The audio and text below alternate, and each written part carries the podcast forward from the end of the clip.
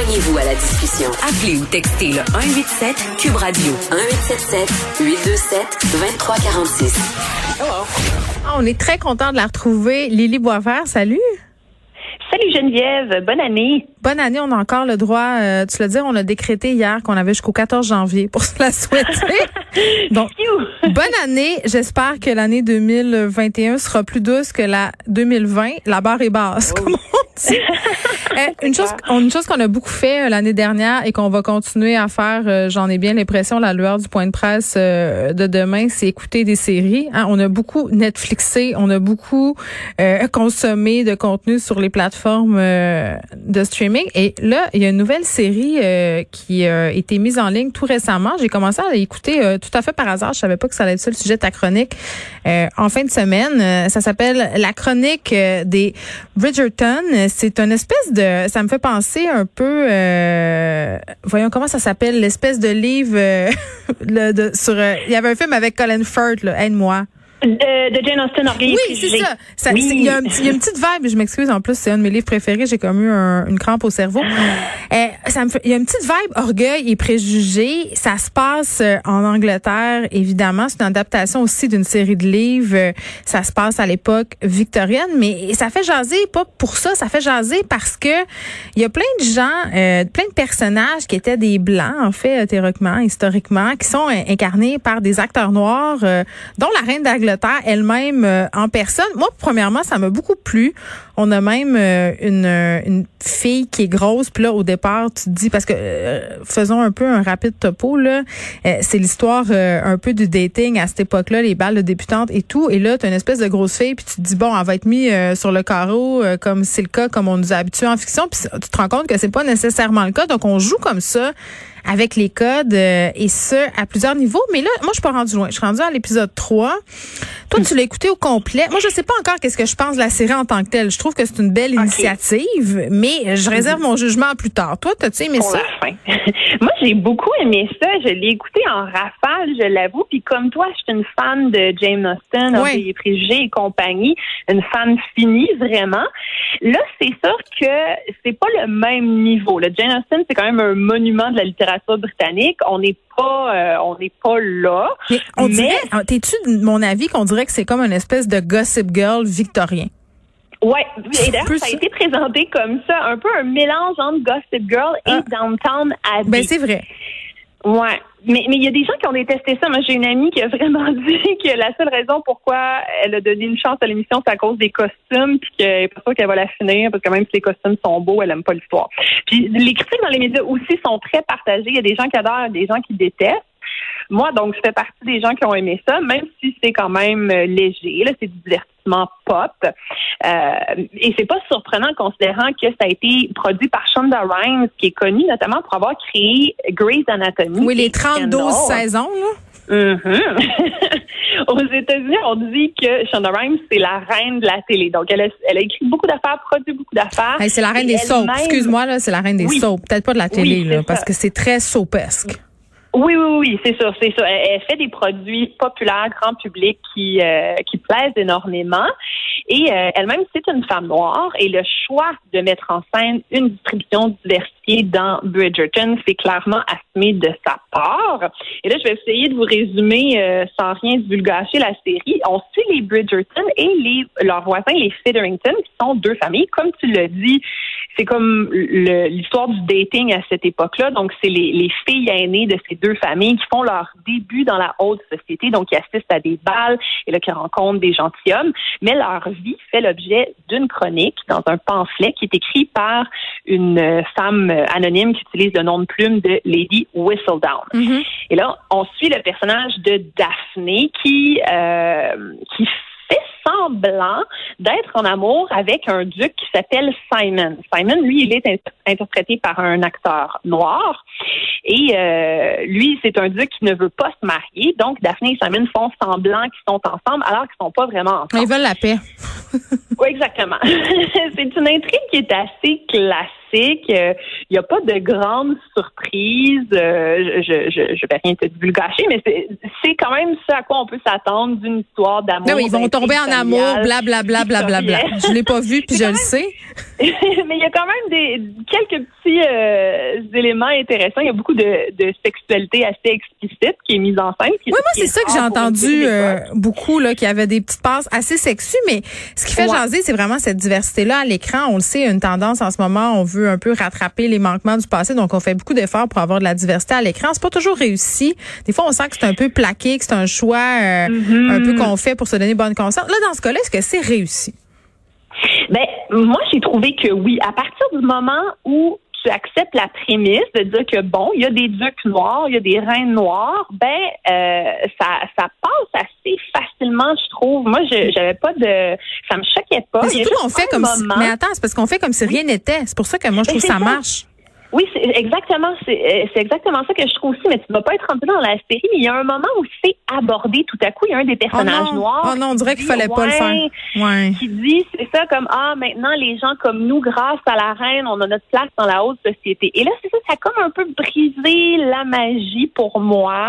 Puis je suis pas la seule non plus. Il y a des C'est comme si on voulait le souligner à gros traits puis l'expliquer aux téléspectateurs en pensant que les gens sont épais. Je sais pas, c'est comme un peu, c'est too much. C'est ça. Je pense qu'il y a eu comme il y a dû y avoir un débat euh, au niveau de la production, des gens qui disent ah faut justifier, d'autres gens qui disent non, non c'est pas nécessaire. C'est la, la scène du producteur.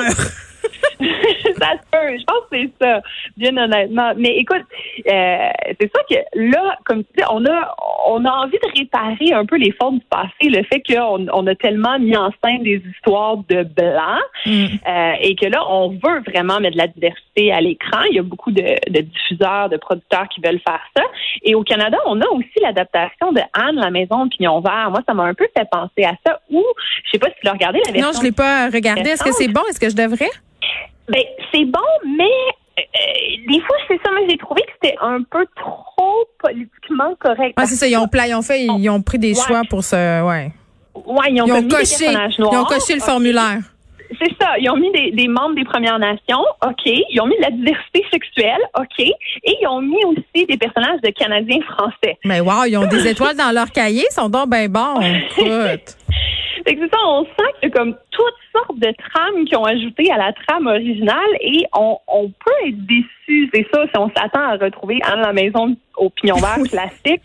Ouais, c'est ça. Ouais, c'est comme même moi en tant que Canadienne française, le personnage des, les personnages des Canadiens français, je sentais que c'était vraiment CBC qui me faisait un clin d'œil, qui me disait regarde, on t'a inclus, on t'a inclus. Ah, mais tu vois, tu as, pu as pu ressentir pour un instant peut-être que les Premières Nations ou d'autres personnes qui font partie de minorité vivent quand ils sont représentés de façon caricaturale ou très peu euh, à la télé. Là, il y a des gens que ça dérange euh, l'histoire d'avoir des personnes euh, noires pour incarner des personnages historiques dans la dans, dans la série dont on parle, la chronique des Bridgerton, parce que c'est pas entre guillemets historique, ça représente pas fidèlement la réalité historique, parce qu'à cette époque en Angleterre, il y avait pas de membres de l'aristocratie racisée.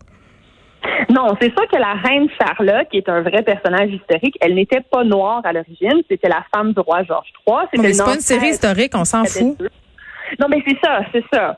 Euh, donc oui, ils ont quand même voulu respecter l'historicité mais il voulait aussi prendre des libertés, clairement. Donc oui, avec la distribution, mm. euh, mais aussi avec les costumes, qui sont pas toujours fidèles à l'époque, et avec la musique. Ah oui, Billie Eilish, il y a plein d'affaires. C'est cool. Elle a grindé, donc ils ont adopté toutes sortes de musique contemporaine euh, en mettant ça en scène dans les balles.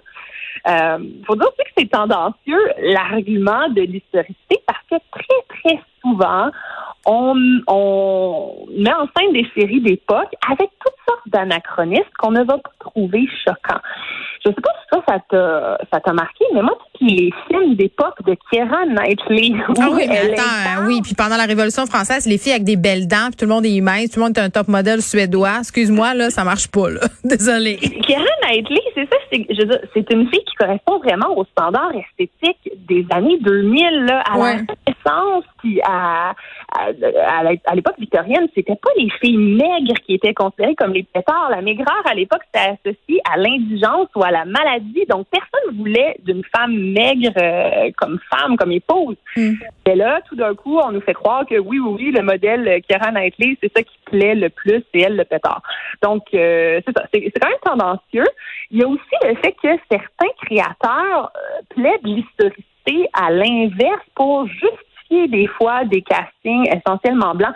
Moi, ça me faisait très rire quand euh, les producteurs de Game of Thrones disaient ça, qui disaient oui, oui, on a presque mis en scène euh, uniquement des blancs.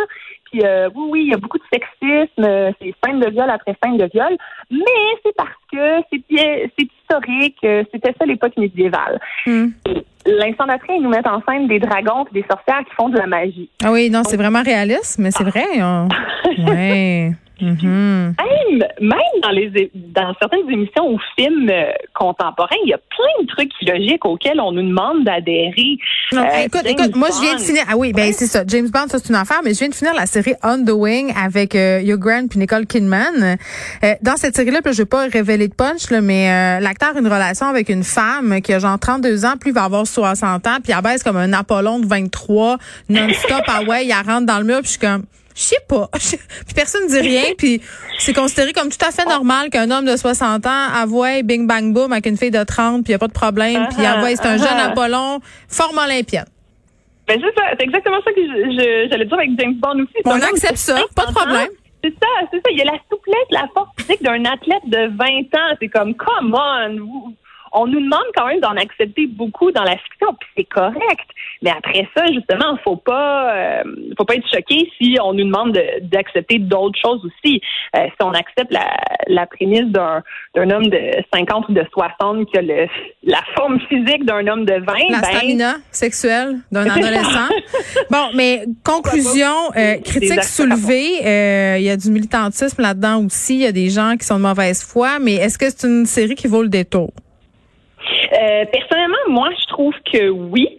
Euh, il y a des gens qui disent que c'est ça que c'est c'est pas ça qui aide la cause de mettre des personnages euh, qui étaient blancs à l'origine d'en faire des personnages noirs parce que là c'est comme un peu si on efface le racisme. Un, peu de négationnisme. Ouais, ouais. Ah, ouais, c'est pas bête ça c'est ça. Il y a des gens qui disent que dans le fond, ce qu'il faudrait faire, ce qui est vraiment mieux, c'est de d'inventer des nouvelles histoires qui sont pas des histoires de blancs où on ajoute des noirs, mais carrément des histoires où il y a de la diversité euh, à la base, parce qu'il y avait des noirs à l'époque victorienne, même s'ils n'étaient pas des ducs et des reines, il y en avait quand même. Donc on peut raconter leur histoire aussi. D'un autre côté, il y a aussi des gens qui aiment ça, justement, que là, on a mis de la diversité à l'écran. Mais dans une optique fantaisiste aussi, là. Dans une optique fantaisiste. C'est ça, je pense que ça vient sauver. Ouais, puis oui, il n'est pas question de racisme, c'est pas ça le sujet, c'est pas ça l'enjeu. Donc, ils trouvent ça reposant de pouvoir avoir de la diversité mm. sans que ce soit euh, abordé de manière frontale. Très bien, ça s'appelle euh, la chronique des Bridgerton. Euh, c'est sur Netflix. moi, je suis à l'épisode 3 puis j'ai envie de le continuer puis je te redirai Lily ce que j'en ai pensé, mais c'est original, c'est le fun, c'est divertissant puis c'est très pop puis là en ce moment pour vrai, on a vraiment besoin de lâcher prise puis c'est exactement le genre de série pour faire ça. Merci Lily, on te retrouve mardi prochain. À mardi.